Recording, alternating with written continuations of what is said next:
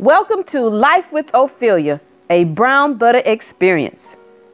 What is brown butter?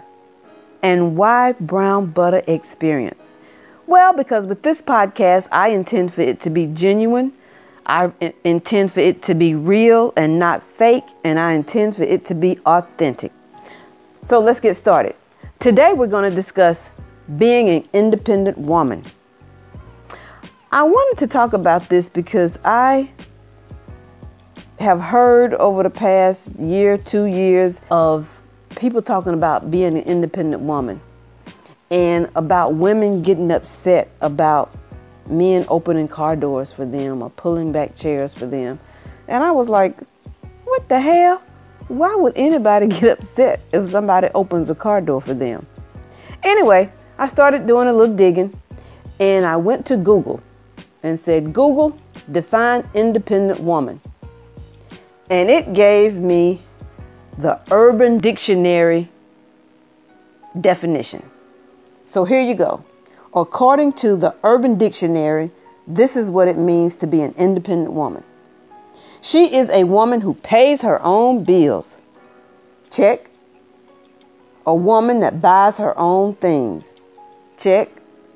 A woman that does not allow a man to affect her stability or self confidence. Check.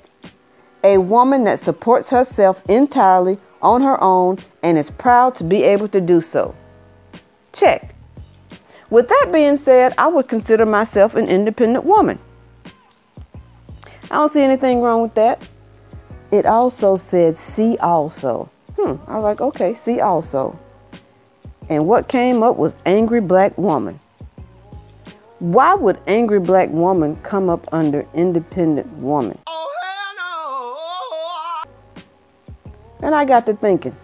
I was like, well, today that's how black a black independent woman is looked upon as being an angry black woman. But I was like, why are black independent women considered angry while our white counterpart are revered as strong, intelligent, successful, or just being independent women. Now, I don't need a man. I'm a strong black woman. To pay my bills, to buy me things. But I want a man. Let me say that again. I don't need a man to buy me things, to pay my bills. I'm a strong black woman. But I want a man. Does that make me less of an independent woman? And since I've been on this single journey, I have actually met, had men come up to me and say, Well, you're an independent woman. You don't need a man. What the hell did you just say? There's a difference between need and want. So, I think some women take this independent woman thing a little bit too far. What the hell if a man opens a car door for you? Really? Is your independent woman card going to be taken away because he opens a door for you? He's being a gentleman. Why is it a problem? Some women say it's insulting. I told you that bitch crazy. Are you fucking kidding me? Insulting because a man opens a door for you? Oh my God. I, I can't believe that. I don't I don't even know where that came from. And they said, Oh, open doors, that's so old fashioned, that's so outdated. It's just a man being respectful and being a gentleman. Why can't you pay your bills, own your own home, buy your own things, be an independent woman, and still let a man be a gentleman? Let me repeat that. Why can't you be an independent woman own your own home, pay your own bills, buy your own things, and still let a man be a gentleman. I am an independent woman, but I still love for a man to be a gentleman. I love for a man to treat me like a lady. I still want a man to open a car door for me or pull out a chair for me.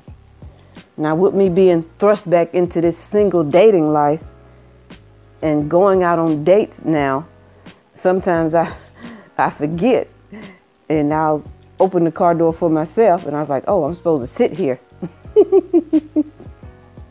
So I have to remember sometime to sit there and let them walk around and open the car door for me. That's funny. And y'all might say, well, that's just so old fashioned. They did that back in the day. Well, I think we may need to get back to some of the things we used to do back in the day. It doesn't take much to let a man be a gentleman. That is not taking away anything from you. To me, it begs the question what you got going on within yourself where that is a problem. I don't know what the fuck you are doing with your life. I really don't. So, with that being said, I don't need a man to do these things for me, but I would like for a man to do some of these things for me. I like I like it when men are gentlemen and respectful. And chivalry is not dead. So, all you independent women out there, think about that. Does that make you less of an independent woman if you let a man open a door for you?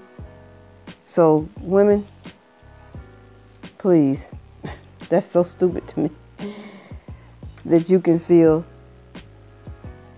disrespected or feel some type of way just because a man has opened the door for you.